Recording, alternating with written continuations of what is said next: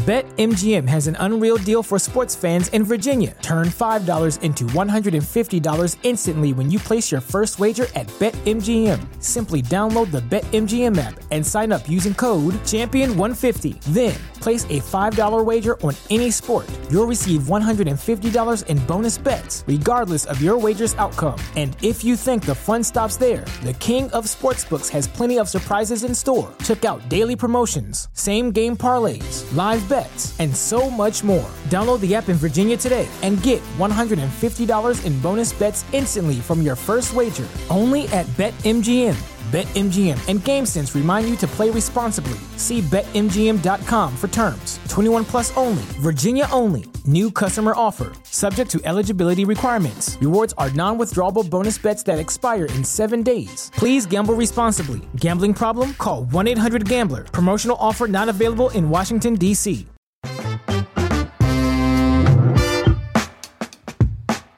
Welcome back to the Barbell Medicine Podcast, where we bring modern medicine to strength and conditioning and strength and conditioning to modern medicine. I'm your host, Dr. Jordan Feigenbaum, joined by the second most handsome doctor in North America, Dr. Austin Baraki, fresh out of the hospital and right into your ears. What's going on, man? I, su- I suppose that's true. yeah, that's true. We're on a good true. roll these days. That's good. Yeah. You know, I, when I eventually put these on YouTube, people are going to notice that fresh haircut you have. It's very like FPJ. and for those of you who are too young to know that reference, that's Freddie Prinze Jr. And uh, I didn't, I didn't realize these are going on YouTube, but uh, well, yeah, I'm just stockpiling myself more. no, I think this is perfect. Yeah, you got the headset on, you're ready to play Call of Duty afterwards. FPJ, who knew he was a physician? Yeah. um, okay, we're gonna talk about a new practice changing guideline for your ticker today. It's all about heart health. We're going to get into that in just a second. But first, a few announcements. Thing one, of course, the Barbell Medicine app is available in the Apple App Store. This podcast is probably brought to you, you know, indirectly by the Barbell Medicine app, and it's free. And we have all of our training materials, all of our resources. You can get all that stuff, both the free stuff, and then if you need some extra help, we do that too uh, through the app just uh, go to the Apple App Store and search Barbell Medicine. You can get that. If you are a green bubble person, green text person, we'll get we'll get to you soon. I promise. It's in the works, and we will announce it. I will. I, we're not just going to release it and then hope you find it. And uh, yeah, if uh, you are looking for the rest of our information, we got articles over on our website. We have a bunch of videos on YouTube. We got podcasts. So if your first podcast you've ever listened to in the Barbell Medicine series, well, we got 190 at least other ones. And I think that count is off because all of the pain and rehab ones I put as different numbers until I realized that like no one was keeping track. So I think, I mean, we're over 200. But I did want to pose this question to you. When we get to the actual, like, I'm going to name it episode 200, I feel like we need to celebrate. Mm, we didn't do anything okay. for our century, you know, the 100, but 200 means, man, we've been doing this for almost four years. Has it been that long, man? Uh, yeah. I mean, I, am not sure that, how we should celebrate, but uh, I trust you. Should we shut it all down? Just be like, it's been too long. just start at the beginning, you know. Reset. I think what we'll do is we'll just get a bunch of we'll just get a bunch of guests to come in and uh, tell us how cool we are. And I, th- I think that's, yeah, that people will really enjoy hearing from other people besides us. Also, um, in case you missed our last podcast, I was on the August Research Review, and the podcast before that was on progressive loading. We actually have an article up on the website by Dr. Austin Baraki and myself on progressive loading. If you're trying to figure out how much weight should you add to the bar and when and like why, that's the article. That is our uh, Magnus Opus on the topic uh, as of this moment. So check that out. That is linked in the description below. And also, if you want to come to one of our live in person seminars, we have a gaggle of seminars coming up. I mean, it went from zero to 100 real quick. We've got at least four live events scheduled in the next calendar year. Uh, so it will be in Los Angeles in November for our regular two day health and performance barbell medicine seminar. That's myself, Dr. Baraki, the rest of the BBM crew. If you want to lift, you want to learn about all things pertaining to health and performance, that's your seminar. Um, we also have another one of those seminars in Atlanta at Alpha Strength and Power. That's in February of 2023. And then we'll be in uh, New York at CrossFit South Brooklyn in May. And our pain and rehab folks, they're back on it as well. They're going to be in Miami in January and can confirm that Miami in January is quite pleasant. We were there. What was that? Was that 2020? Was that before the world shut down? I think it was 19 uh, when we were there for New Year's. Yeah, I think it was 19 to 20. Oh like yeah, that was sure. the the turnover, yes. Yeah. I just am still I'm still salty about that because my toothbrush ended up on the living room floor when that the people broke into our Airbnb and stole my DOP. and Tom's and all Tom's electronics, but I was really bummed about that uh, about that toothbrush. Um, in any case, yeah. So we have a couple live events. If you're interested in attending, um, they're meant for health professionals, fitness professionals, or just training enthusiasts or people who are training curious. I mean, we've had people who've literally never lifted come to our seminars before, which is really cool because then they can do the squat, the bench, the deadlift, the press, learn all about, about the benefits, how to structure it. And I, you know, people say when it's their like introduction to this, they leave the seminar, they're like, I feel ready to do this. And I'm like, well, well, good, because we just, you know, we gave you the, you know, all the the keys to the city, and uh, yeah, people seem to really like it. Um, okay, Austin, we're we're gonna do this, man. We're gonna trigger the internet. I feel it. This podcast is really gonna. If if people listen to it who are the carnivore bros, the anti seed oil bros, the cholesterol don't ma- doesn't matter bros. I feel like oh, but but I don't know why they'd be listening to this podcast. You know what I'm saying? They like they kind of know where we stand, so why would you listen? But hey, if you're here, we're happy to have you. We're going to talk about this uh, for the next uh, 30, 45 minutes.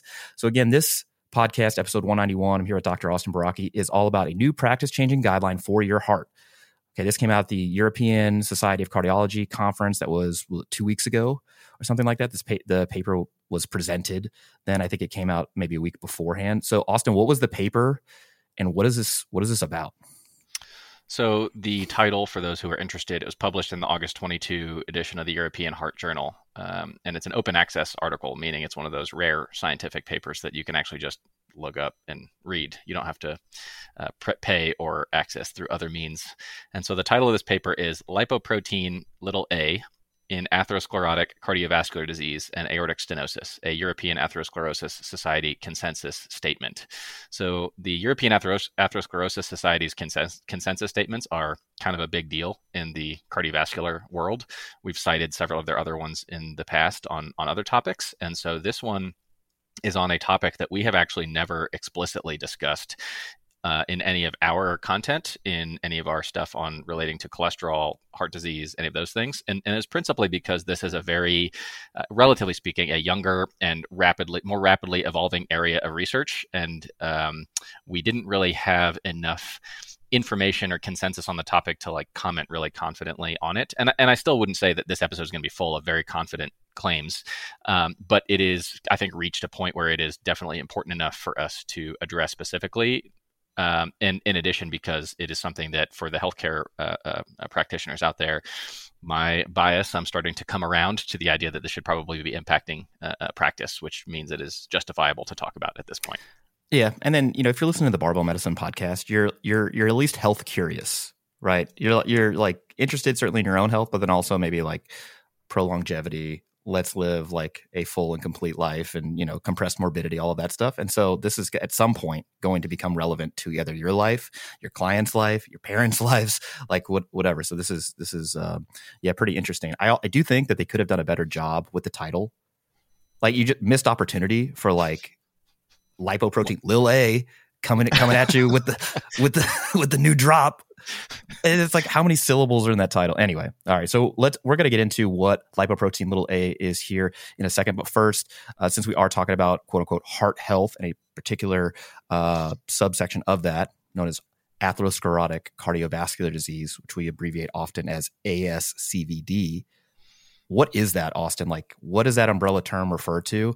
And you know just give people a lay of the land here yeah, so the heart uh, will start real big picture. It's a very complex organ, and so when you say somebody has heart disease, you know, if to say to take that literally, there are lots of different diseases that people can have that that impact the heart. The one that mo- people most often are describing is this: is atherosclerotic cardiovascular disease impacting the heart. Although this can extend throughout the entire body, and so atherosclerosis is this process by which the blood vessels that carry blood either to the heart muscle itself or to other areas of our body, which is obviously very important to deliver oxygen, to deliver nutrients so our organs can can live and function and adapt and do all the cool things they do. When those vessels become hardened, uh, they become thickened, and that process is related to the deposition of uh, uh, fatty uh, co- components to include cholesterol, which develop into plaques in the walls of our blood vessels. And that can cause uh, inflammation and narrowing of the blood vessels over time. It can cause these plaques can rupture and a clot can form in that area and that can block off blood flow completely. That's when things like what is uh, known commonly as a heart attack or more uh, clinically as a myocardial infarction happens, where not enough blood flow is actually getting to the heart muscle, and part of your heart muscle can potentially die if that's left untreated. This can also impact other areas of the body if these plaques uh, develop in the blood vessels that feed your brain. And a similar process can happen. A heart attack of the brain is what people know as a stroke, um, or similarly, blood vessels that feed other areas of the body, in particular the, the legs, um, such that people can end up uh, having progressively impaired or you know completely cut off blood flow to um, to the lower uh, limbs, um, such that that can lead to a need for amputation and, and other kind of emergency interventions and things like that to, to save people's lives. So atherosclerotic cardiovascular disease is and remains the leading cause of death worldwide and in the U.S. Um, it beats cancer as number two, which is number two and it beats this by a fair amount, and it has been that way for a long time. Um, the rates of this cardiovascular disease, you know, death from cardiovascular disease have actually been decreasing on a like per 100,000 population basis in the U.S., for example, which is related to a variety of, of uh, you know public health interventions and medications and all things that that that we um, are doing a little bit better nowadays. But it is still you know for sure the the most common cause of death. And even if you don't die from it, the complications of it that don't kill you that you may continue to live with. For example, somebody could have a heart attack that doesn't kill them, but that can weaken the heart muscle enough to leave them with long term heart failure, which is another extremely common situation. I have several patients that I'm treating for heart failure in the hospital as we speak right now. It's a very common thing that I that I deal with, or long-term complications of stroke, or long-term complications of these amputations, et cetera, et cetera. So ultimately, big picture, you know, our blood vessels are really important to take oxygenated and nutrient rich blood to various areas of our body, when those become hardened, thickened, inflamed, and potentially blocked off by plaques and clots, um, then that can cause potentially catastrophic complications to include death or long term disability. And so that's what we're talking about here. 10 out of 10 would not recommend. Yes. Uh, now, there are a ton of different risk factors for heart disease. Um, and broadly, you can categorize them into non-modifiable ones. So things like age genetics family history can't really do anything about those but they definitely contribute. And you know you could come up with various risk scores or hazard scores um, you know depending on how uh, clinically you know biased your research is. If you're reading a bunch of medical papers you're going to be very familiar with those things. If you're reading mainstream media articles maybe maybe not so much. But in in very in any case the non-modifiable risk factors are just in, general things you can't really do anything about whereas there are modifiable risk factors that do kind of change the uh, change the playing field here and the American Heart Association just came out with their Essential Eight. This is an update to about a 12 year old uh, sort of uh, piece that they put together. It was like the Essential Seven or the, you know, so they added uh, another component. So there are eight components that are modifiable uh, that modify your risk for heart disease. So these include things like a healthy diet, so that health promoting dietary pattern we always talk about. That's that.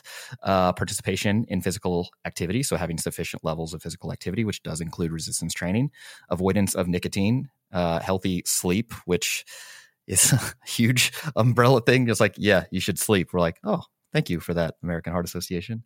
Um, maintaining a healthy weight and body composition, healthy levels of blood lipids, uh, and blood glucose, and also blood pressure. So these are uh, things that you can actually modify via behavioral change and and uh, various other processes to reduce your risk of heart disease. And we're going to focus today on blood lipids. I've linked this Essential 8 paper also in the description below if you want to read up more on that. And there are some cool handouts and graphics associated with that. But we're going to focus on uh, healthy levels of blood lipids and, in particular, a very specific marker of blood lipids. Um, so when we say lipids, Austin, and we're talking about blood work, you know, I got to go get my bloods done for the doctor. Uh, they're going to do a standard lipid lipid panel in general. If you ask for one, like nobody's going to say no. Um, so what's in that? What is it measuring? And then what is this lipoprotein little a? So like, let's tie the room together here. Yeah. So so lipids is just a fancy chemistry term describing things that don't dissolve in water, and uh, that biologically refers to things like fats and cholesterol and, and, a variety of other substances. And since our bloodstream is mostly water, um, those substances don't dissolve in our blood and so in order to be transported around, they need to be carried on various proteins that will help them get around, because otherwise they'd have a really hard time not being able to dissolve in the water-based bloodstream. And so here we're going to focus mostly on cholesterol as the kind of lipid uh, uh, uh, substance that needs to be carried around on these proteins. And so these proteins are known as lipoproteins, and there's a variety of them. Um, and they're classified by their density. And so there are, for example, high density lipoproteins, that's known as HDL, that may show up on your lip, on your cholesterol panel. There are low density lipoproteins, those will show up as LDL on your lipid panel. And so when you go and you get a regular old cholesterol panel measured, it will measure uh, per, at least in the US, and we'll, and we'll use US units, even though these units will change in other countries. But a basic cholesterol panel will measure the total mass, the total amount of cholesterol in uh, per, you know, in terms of a concentration. Um, so in the in the U.S. Uh, labs, it'll be milligrams of cholesterol per deciliter of blood. So milligrams of cholesterol per like a tenth of a liter of blood. Uh, it'll measure the total amount of cholesterol as well as the amount of cholesterol being carried by your high density lipoproteins. That's known as HDL C, or HDL cholesterol. It'll measure the amount of triglycerides. Uh, again, in terms of a concentration, milligrams per deciliter, or again, um, that's at least in, in, US units. And then uh, there are various estimation or calculation formulas that will use those numbers to estimate, calculate a um, low density lipoprotein or an LDL cholesterol. And so we have talked about this on pr- our prior episodes, and I've discussed these in. Uh, in, in detail in the three part cholesterol article series on our website that we've gotten a lot of great feedback on. People have found that very useful and, and applied it to their own situations, which is which is great. And so if this is all brand new to you, I would recommend you go to those articles, particularly start with just Google barbell medicine cholesterol part one and and take it away from there. It's written for general audience, regular folks um, to to try to understand that. Um, and so that is the most t- common or typical cholesterol panel that is measured um, in standard practice. There are tons of additional lipid related markers that can be measured, and these have wildly varying utility. Some are uh, uh, much more useful, and some are completely unhelpful, but are often done anyway because it makes it seem like you're doing more thorough testing, and people are willing to pay for stuff that seems more thorough and more fancy and more advanced as well. Um, and so ultimately, again, we've talked about how this process works as it relates to cardiovascular disease in our prior podcast on the topic. I think one of them we even had uh, Alan Flanagan um, on as well, or Dr. Flanagan, newly minted PhD. Um, yeah, and and this is also discussed in our articles. And so the idea here is that the standard cholesterol panel measures the amount of cholesterol being carried on these lipoproteins in a given volume of blood. However, the actual risk of cardiovascular disease or heart disease developing um, as it relates to cholesterol has more to do with the number of these lipoprotein particles, the concentration of these lipoprotein particles that are circulating in the blood. The higher the concentration of these lipoprotein particles, particularly the low density lipoprotein, the LDL particles, the higher the concentration, the more of those particles we have around, and the longer that exposure is happening for over the course of your life, the higher somebody's individual risk of heart disease will be from the standpoint of cholesterol. Again, as you mentioned, there are a bunch of other risk factors that can contribute to influence drive heart disease risk. But insofar as you know, we ultimate pathway for plaque to develop in the arteries is for these particles, uh, these lipoprotein particles, to get into the walls of our blood vessels, deposit their cholesterol, that generates a downstream cascade of inflammation and plaque development and things like that. The higher the, par- the uh, amount of these particles there are swimming around, uh, and the longer that goes on for, the higher the risk. And conversely, the earlier in life we can get these down into healthy ranges, the earlier in life we can get them under control, the lower somebody's risk is. And this is also mirrored by genetic data. People who are born with genetically high levels, they develop heart disease very early in life, and people who are born genetically with extremely low levels have upwards of a 90 plus percent reduced risk of developing heart disease ever in their lifespan, which is mm-hmm. kind of awesome if you have that. yeah, just just to reiterate, we're not talking about the size of the particles. We're not talking about an, any ratios like HDL to LDL ratio or any sort of other numbers. We're literally just talking about the amount of LDL, low density lipoprotein cholesterol in your blood. The more that you have, the higher that number is, which you can deduce from a standard lipid panel, portends a greater risk of cardiovascular disease. Atherosclerotic cardiovascular disease. And so, if you were to get a standard lipid panel, so no additional testing, specialized testing, the executive physical or whatever, you know, you send out a couple thousand dollars and get all these, you know, other tests pulled back, you could get a pretty good picture of what somebody's risk for atherosclerotic cardiovascular disease just based on a standard lipid panel. If their LDL was through the roof, you'd be like, huh, I feel like they're at an increased risk. You may want some additional testing just to kind of clarify if there's any gray zone in there. And that's what we're going to talk about today. So, this new practice changing guideline uh, like like you mentioned earlier, is about lipoprotein little a, which I will refer to as little a because you know he's dropping the hottest, hottest beat since 2022. And what what is lipoprotein little a? Because we've got LDL, we've got HDL, you know that people are familiar with. They've also probably heard of triglycerides, but what is lipoprotein little a? Okay, so yeah, the caveat up front, this is a real this is the rapidly evolving area of research that we're talking about. This has changed pretty dramatically over the past 10 to 15 years. And so things will change over the coming years. We may say some things that end up kind of needing refinement over time, but I think we're at a point where we have enough information um, uh, to to speak on this topic and try to bring people up to date. And at least it was enough for me to to impact my practice in the past couple years as well. So um, as I mentioned uh, uh, earlier, we are most concerned with, from a general, you know, cholesterol panel, we're most concerned with the low density lipoproteins, the number of those uh, uh, particles there are in the blood. The regular cholesterol panel doesn't actually measure how many of those low density lipoprotein particles there are in the blood. It measures how much cholesterol is being carried on them. And that gives us an imperfect estimate of that. Again, as you said, when that number is sky high, somebody's LDL cholesterol is 300 or something milligrams per deciliter, 400 plus, that's like getting into real, you know, high risk territory. Um, and it's safe to assume in a lot of those situations that their number of particles they have to carry that amount of cholesterol is also quite high. Um, there are some people where there's some mismatch between the two numbers, but that's getting into a little bit more advanced territory. The bottom line is that we're most concerned with these low density lipoprotein particles. These particles are made in the liver. And uh, in general, the way we identify them is both by their density, but also because they have this kind of surface protein on them. And the surface protein is called ApoB. Um, and ApoB is an example of a surface protein on these lipoprotein molecules that basically directs the, where they go and what they can do in the body. That's what interacts with things in the tissues that facilitate its kind of action. Um, different lipoprotein particles, like HDL, for example, that has a different protein on its surface that drives it to do different functions. That has something called Apo capital A on it. And so um, those kind of surface proteins, be it ApoB or Apo capital A or whatever the case is, um, can influence how these particles function and how they behave in the body. Now, in recent years, we have identified uh, the risk that is conferred by this particle called lipoprotein little a, and we just say little because it's a lowercase a. And the reason it's called that is because it is very, very similar to a regular old low density lipoprotein or a regular old LDL particle that has an ApoB on it.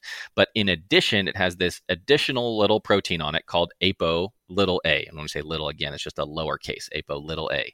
So if you take an LDL particle which normally has ApoB on it, and the liver makes and spits out an apo little a part of uh, a protein onto the surface of this particle as well. Suddenly, we have a different kind of species of uh, lipoprotein called lipoprotein little a, um, and so that's the bottom line particle that we are talking about in this guideline.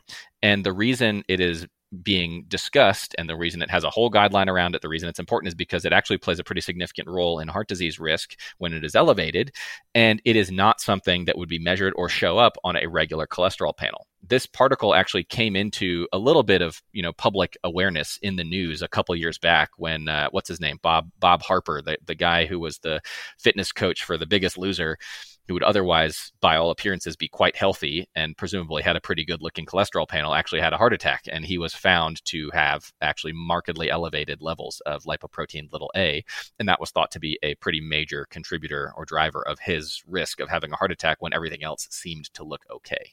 Yeah. So this is like a protein tag, basically just attached to the lipoprotein. And as, as my recollection, which is imperfect, of course, uh, about 20, 25 years ago, we developed tests to actually identify you know seek out this protein in a blood test. Now it's not on the standard lipid panel, but it what the, the test was available and mostly used in research just to kind of see like, oh, what does this lipoprotein little a do, and like what is it associated with?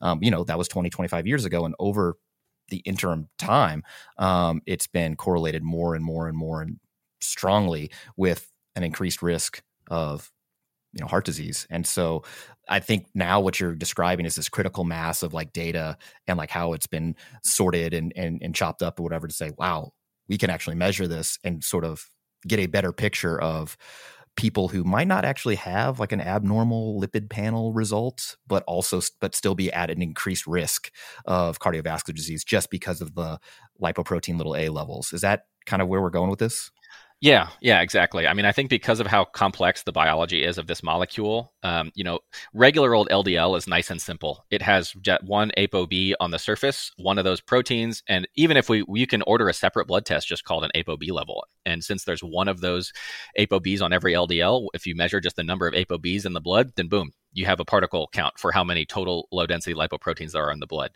With APO little a, it adds a lot of complexity because people can express this protein to varying in varying ways and the protein itself is kind of like a it has like a tail and that tail can have varying lengths and that is something that is actually quite difficult to discern on a, a, you know in, from a laboratory measurement standpoint. You have like you're measuring this one particle but it looks a bunch of different ways in different people. So how do you have like a standardized test for this kind of thing? So that's why like early on the tests were not great and we had a hard time teasing out like how does this actually relate to risk? Whereas now more you know we have better and better tests that um, are able to more accurately measure the number of particles we have um, which is the preferred way of testing this um, in the blood. And that that is now being shown obviously more and more tightly correlated with long-term risk. Okay. So if you have what what is a normal level of lipoprotein little a and like what's elevated and what does that mean for somebody who has it? Yeah. So this is uh, a look. I think that with all of these uh, lipoproteins, even on a regular cholesterol panel, if you were to measure an ApoB level, if you're to measure a lipoprotein little a level, any of these things, in in medicine unfortunately we often have to like somewhat arbitrarily dichotomize into normal and abnormal even though a lot of things function on spectrums. And so this is just like these other things a spectrum in terms of you know it's it's a continuous spectrum of risk meaning the higher you go from very very low levels there is detectable increases in risk over the over the very long term. Um, however we do have to set some some numbers someplace to give people a sense. Now the only other caveat i'll add is that there are two different ways of measuring these lipoprotein little a levels and i mention it because depending on if people get them tested they may get one result or the other if it is measuring the mass of these particles, um, you know how the, the the mass of them will be reported at least in the U.S. in milligrams per deciliter, kind of like we measure the mass of cholesterol on a regular cholesterol panel. The other way that it can be measured, and this is actually a little bit more preferable, is to measure the number of these particles there are in the blood rather than their mass. And if you measure the number of particles, then it gets reported in nanomoles per liter, NMOL per liter. And so, depending on which units you get um, on your lab test, you can tell whether, oh, this is measuring the mass of them or this is measuring the number of particles. Both have utility. If I had to, you know, uh, to to pick. I would prefer the one that measures the number of particles, but both can tell us basically what we need to know. So if we're measuring um, the mass of particles, if the LP little a or lipoprotein little a level is below 30 milligrams per deciliter, we feel pretty good about that. That seems to be pretty clearly in a low risk range. As levels increase above 50 milligrams per deciliter, um, then we start to get more concerned area in between, somewhat of a gray zone. That's the best, you know, I can do short of giving somebody just a completely, you know, arbitrary dichotomy right in the middle of say 40 or something like that. So below 30 I feel good, above 50 the higher it goes I feel worse, and then in between is a little bit of a gray zone. That's if we're measuring the mass in milligrams per deciliter.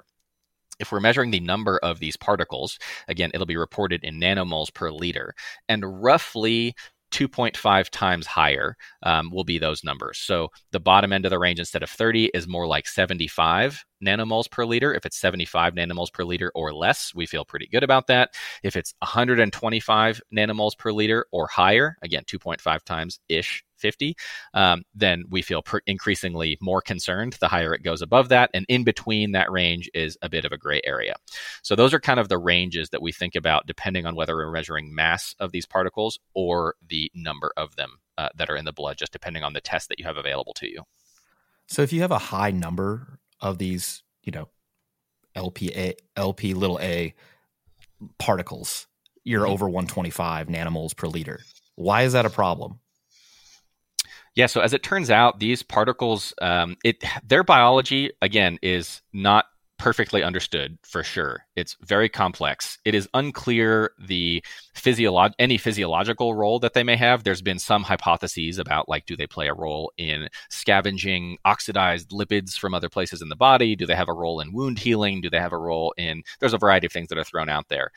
Ultimately though, what we what seems to be the case is that the higher these concentrations are and the higher the longer they're elevated for similar to regular old lipoproteins um, that confers a higher risk of multiple types of cardiovascular disease. So these appear to be pro-inflammatory. Um, they are pro-thrombotic meaning they promote clotting. They are pro-calcifying. And in general they ultimately seem to drive atherosclerosis. Um, and so the, uh, these effects, again, are thought to be related to these particles' ability to carry certain types of lipids that are uh, chemically modified, that are oxidized, which is a fancy chemical uh, chemistry term that we don't need to get into great detail on. But these are lipids that prob- that seem to have, like, particularly if they get deposited into vessel walls and things like that, have a much stronger propensity um, to drive the inflammation cascade and contribute to plaque development and, and plaque rupture and things like that. And as it turns out, that on a per particle basis, these seem to be riskier than regular old LDL particles, which is a problem since they don't show up on regular cholesterol tests, regular cholesterol panels. Right. So little A is dropping the hottest beats and the most aggressive beats in your vessel wall compared to LDL. So, eh, but but that I think actually becomes a more clarifying statement, right? So the standard lipid panel, you get an LDL level, right? It's not measured directly or whatever. It's kind of a, a, a it, it is an indirect measurement. Um, it gives you kind of a picture of what you're doing there. And so you could have somebody with a normal LDL, you know, but but you're still, mm, I don't, mm, I'm not very, as confident as I'd like to be. And so you can order additional tests to sort of clarify, uh, you know, if if somebody is at an increased risk or not. And so you could, for example, order an ApoB, apolipoprotein B, and all of these LDL and other ather- atherogenic, so causing maybe or, or contributing to plaque formation. Uh, you could order a test that measures all of those particles, and that would give you additional information. And then you could order an additional test lipoprotein little a in this case to get even more inform- information which you wouldn't have otherwise gotten. So like what in your view like what is the difference between these these things lipoprotein little a apolipoprotein b ldl as for, from like a clinical standpoint? Because you, you can get them at different levels of the game right? So like how, do, yeah. how are you looking at this picture? So i think that oh, you can look at this over the course of the past hundred years, say, and see how things have evolved. So, like the the earliest, the first thing that was ever identified was, oh, you know, if we measure just total cholesterol levels in the blood, the, the mass of cholesterol total without any further refinement. There is some relationship between that and heart disease risk, especially as levels get much, much, much higher. And then as the science advanced and the clinical kind of lab chemistry abilities improved, we were able to differentiate instead of just total cholesterol on everything. We were able to identify, oh, in particular, higher levels of these uh, uh, in particular these low density lipoproteins, these LDL particles, um, the the more cholesterol they carry, that seems to be the more tightly related to risk rather than overall total cholesterol. And then it was refined even further, where we're like, oh, the total number of LDL particles, um, rather than the amount of cholesterol they carry, seems to be the biggest driver of risk. We're refining it even more. And the best way to estimate the total number of LDL particles is by measuring this ApoB level. So this is providing additional refinement. And now we have this like cousin uh, type lipoprotein of LDL, known as lipoprotein little a, which also confers risk on its own, kind of independent of um, regular old, you know, ApoB, regular old L- uh, LDL particles. And so this is kind of another way to assess for, um, you know, additional risk factors that would not be detected through routine testing. So you can get a regular old cholesterol panel. Again, that'll measure the amount of cholesterol being carried on these lipoproteins. A more refined measurement would be the number of them that there are. That would be best done with an ApoB level. And then to get additional, you know, this kind of cousin independent risk of lipoprotein A that needs its own separate measurement. So, would it be possible for somebody to have a normal calculated LDL, a normal apolipoprotein B level, but an abnormal elevated level of lipoprotein little a? I believe so. Yes, yeah, I believe that's so. what I that's what I've read as well. So it's like the whole thing. It's again, if you have somebody with a wildly elevated LDL, like you don't really need to go any further. You know, you've kind of you've already identified. Wow, there's, there's some increased risk here. But if it's kind of in that gray zone, it's not really elevated, but you still have additional questions, you can order additional testing. And it sounds like where we're getting is that yeah, there's further levels of refinement with these additional tests.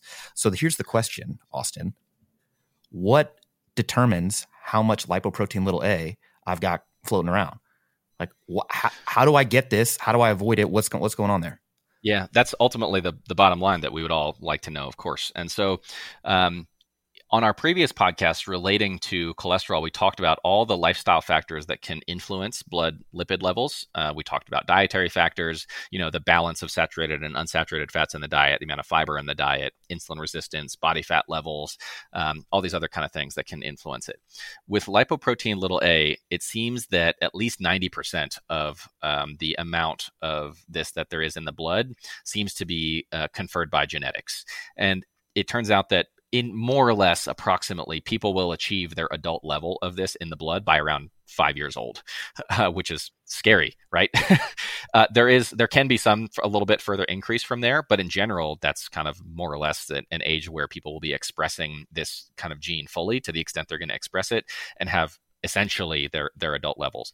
There can be some impact of diet, uh, which is a little bit paradoxical, or I don't know if paradoxical is the right word. It's just interesting in that it is precisely the opposite of the dietary factors that draw, that influence regular uh, uh, you know LDL and regular cholesterol panel information. So levels can fluctuate eh, 10 15% or so something like that where uh, consuming a low carbohydrate and high saturated fat diet will tend to decrease levels of lipoprotein little a a bit maybe 10%, something like that.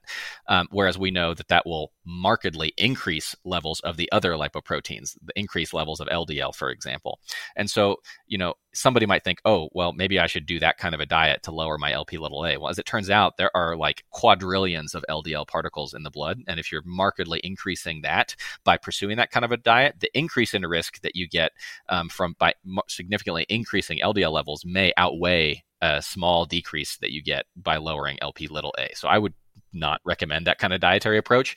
And even independently of just like hypothesizing, oh, it seems like that might work, we can just look at, again, actual outcomes and see that people actually do worse when they pursue that kind of a diet on a number of fronts. Well, yeah. And then additionally, when you go to lower the uh, lipoprotein little a, when you try to do that, particularly with pharmaceutical interventions, it seems to be like a critical mass it, you need to lower them by like 40 or 50% to get a lot. the needle to move. yeah. So like, all right, yeah. if you lowered it 10% via the diet, it's like, oh yeah, okay. It's, it's kind of like pissing in the ocean or farting in the wind. Yeah. Like what, what, are you, what are you doing? And in Yeah. addition, you're likely increasing your risk from other factors. So it's like, don't rob Peter to pay Paul here from a dietary component. But it is interesting that that does affect these levels. And actually, there's going to be some more interesting stuff with lipoprotein little a with respect to exercise. We're going to get to that shortly. But it seems like you're saying that this is mostly genetically driven. Like your whatever genetic hand you're dealt, this is kind of determining um, your lipoprotein little a levels. If they're high, so somebody's got a high level, what do you do with that? Yeah, so that's a situation where um, it because it's so genetically driven and because it is quite tightly related to risk of things like heart attack, stroke, heart failure, heart disease, death, things like that.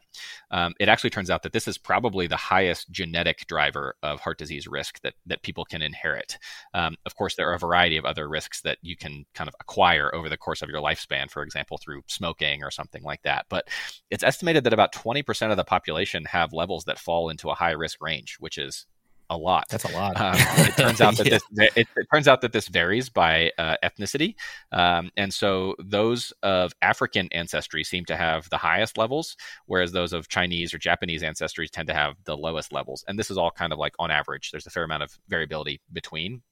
And I don't know that we have a great explanation for all of this, um, but again, like 20% overall is, is is pretty concerning. And um, if for individuals who have very high levels of this lipoprotein little a, it can actually mask, uh, uh not ma- match uh, the risk that people would have if they had untreated familial hypercholesterolemia, which is the genetic condition that drives your, LD, your, your LDL to be very high, you can end up with kind of like a risk equivalent if you have very high levels of LP little a, like over 180 milligrams per deciliter or something like that. Remember, I said that like 125 is kind of the up, you know, the upper end where it's like once it gets above this, I'm definitely much more concerned. Um, so there's tons of variables that impact whether people who have high LP little a levels will actually develop disease.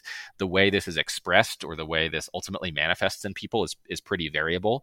Um, this is kind of the concept of like disease penetrance is, is kind of variable. So not every, just like anything else, right? Some people smoke their whole lives and don't get lung cancer. Some people do.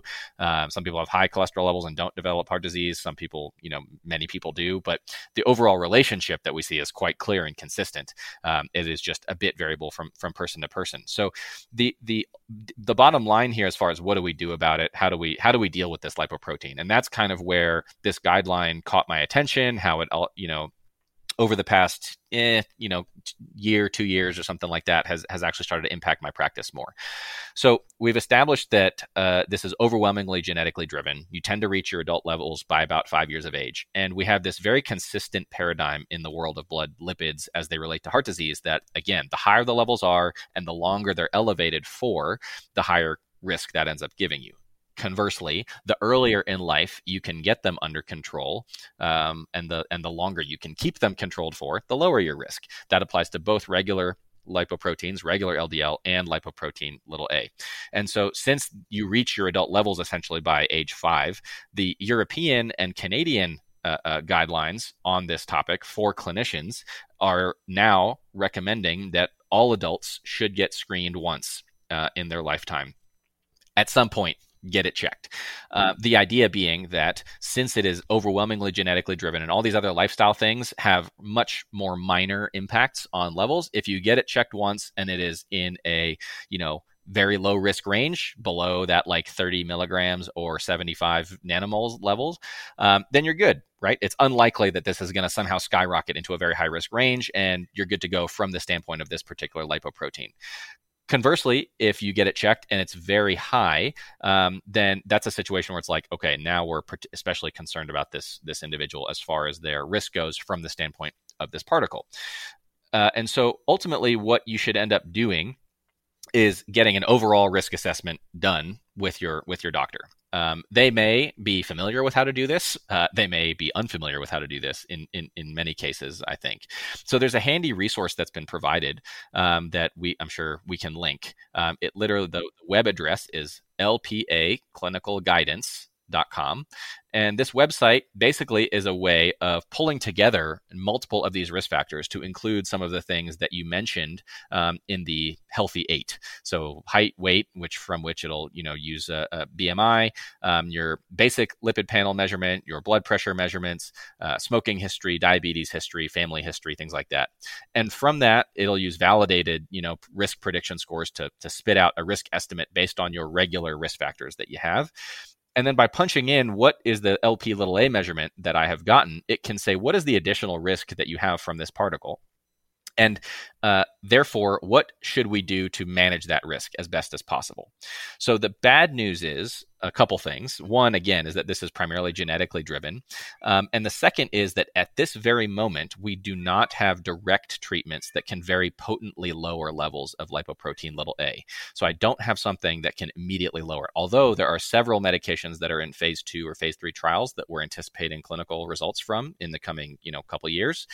But the idea is that, hey, we should not be, you know, if, if we have a way to reduce your risk, there's no benefit to letting you live untreated for longer if you have this risk factor. And so that means that even if your other risk factors are not in crazy high risk ranges, so even if your regular cholesterol panel is not in a crazy high risk range, even if your blood pressure is not in a crazy high risk range, since we know that those other things they drive risk again in a kind of continuous fashion. There's not a binary normal abnormal.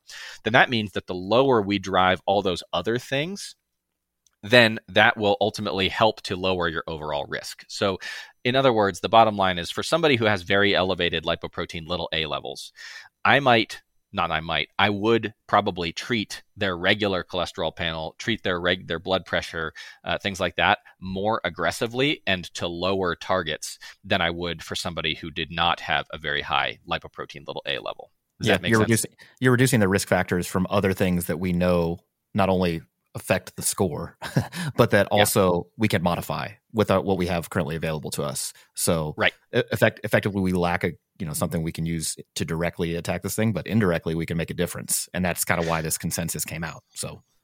Exactly, exactly. So, so I think some of the takeaways are like everybody should get screened once and use that information to get a an overall risk estimate. Um, and based on that risk estimate, um, then we can potentially more aggressively treat the regular cholesterol levels. We can treat blood pressure. We can treat things like that. And and some of the important caveats here. So that may mean that somebody receives or is recommended to take something like a statin or take ezetimibe or something like that. And it is true that in some individuals there's variable responsiveness to all of these treatments, but in some people taking a statin may actually slightly increase their LP little a levels. Again, similar to what we mentioned with diet earlier, is that overall we see risk decrease from these medicines and that's probably because it has a much more potent effect on lowering the much bigger number of ldl particles in the blood compared to what it does to a slight increase in lp little levels. So overall we're, we're working with the overall balance of risk here. And then some of the other more modern medicines like to include pcsk9 inhibitors and things like that those can actually directly lower lipoprotein little a levels a bit, but those are extremely difficult to get covered specifically for this reason, unless somebody has already had multiple heart attacks or multiple strokes or something like that uh, uh, before. So, so medication treatment directed at this lipoprotein we don't have at this very moment, although I expect we probably will uh, pretty soon.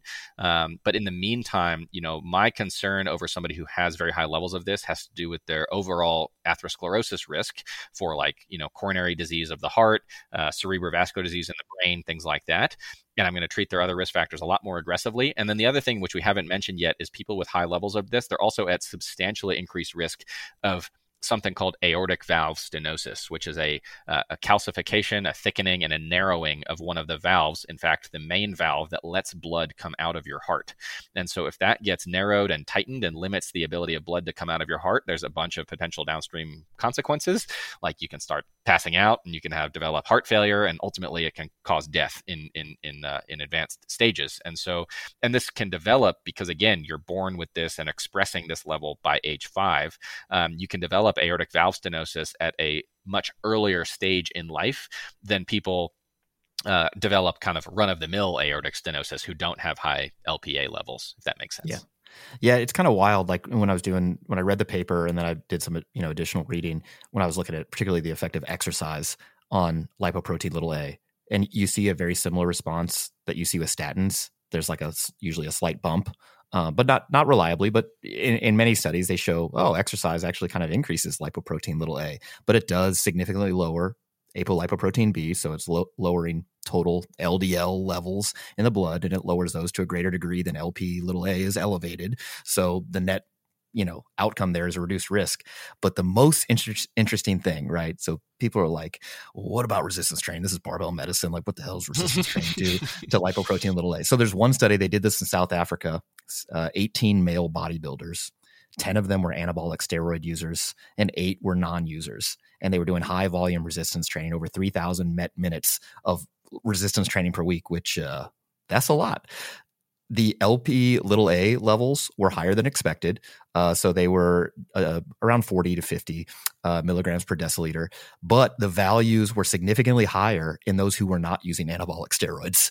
And uh, there was, yeah, the mechanism basically they, they were saying is that uh, some of the recovery processes involved in from resistance training and exercise in general um, basically are performed by many of the anabolic agents. And so your own like inflammatory cascade and other like innate immune system function are not like taxed as heavily.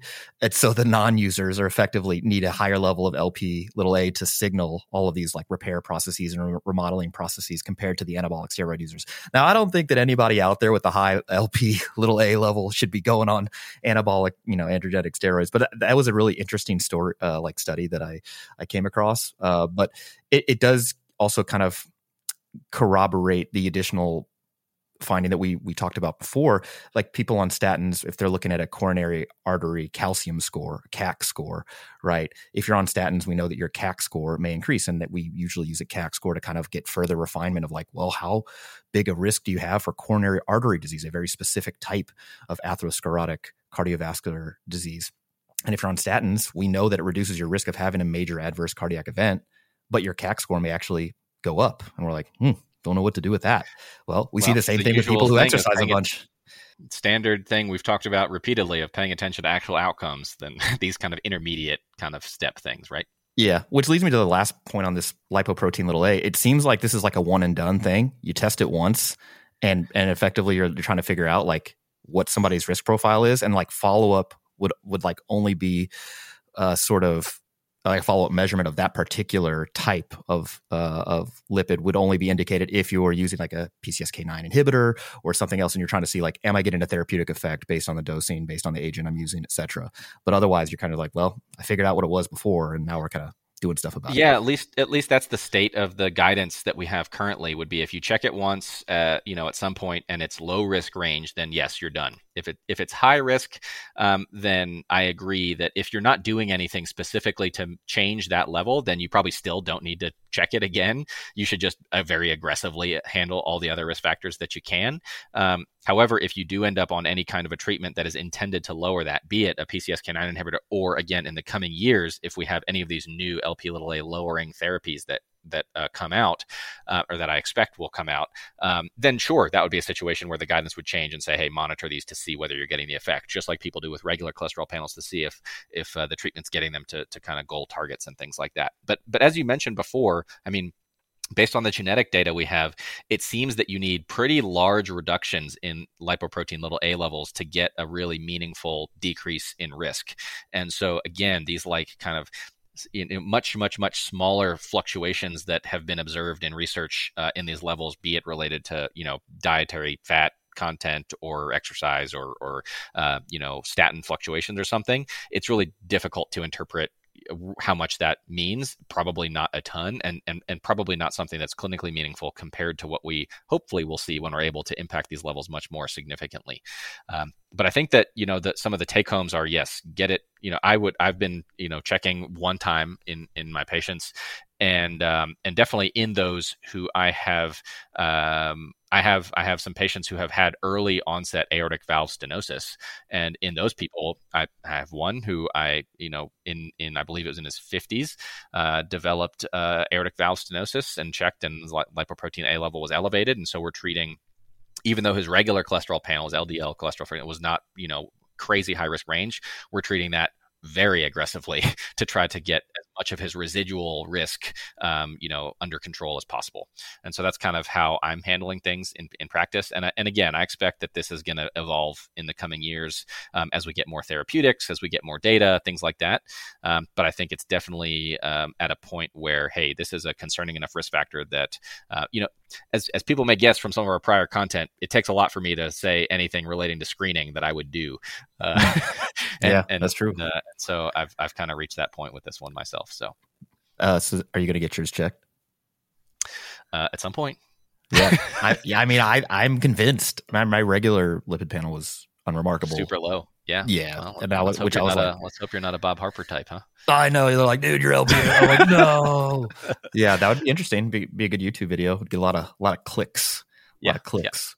Yeah. But uh, yeah, okay. So uh, this has been episode 191 here on the Barbell Medicine podcast with Dr. Austin Baraki. Um, all of the links to the papers, to the resources, the LPA clinical guidance.com, all that stuff is in the description below our uh, three part cholesterol series, etc. So check those out. And, uh, you know, we'll be back next week and every week here on the Barbell Medicine podcast. Dr. Baraki, thank you for joining us. What right, I mean, you, you crushed it you did it. You you're you're basically. I, I want to induct you into the European Society of Cardiology. Oh, You think we- man, what an honor! Can we get you? Can we get you in that? Just Dayspring, Baraki. It just it goes. It's yeah. that works. Very cool. All right. Well, this has been the Barbell Medicine Podcast, where we bring modern medicine to strength conditioning and strength conditioning to modern medicine. Again, I'm Dr. Jordan Feigenbaum. Thanks to Dr. Baraki for joining us. Uh, listen to us next week and every week right here on the Barbell Medicine Podcast. Before you go anywhere, please leave us a five star rating and a review. It really helps drive traffic to our podcast so we can keep bringing you all the latest nuance in health and fitness. We'll see you guys later. Bye.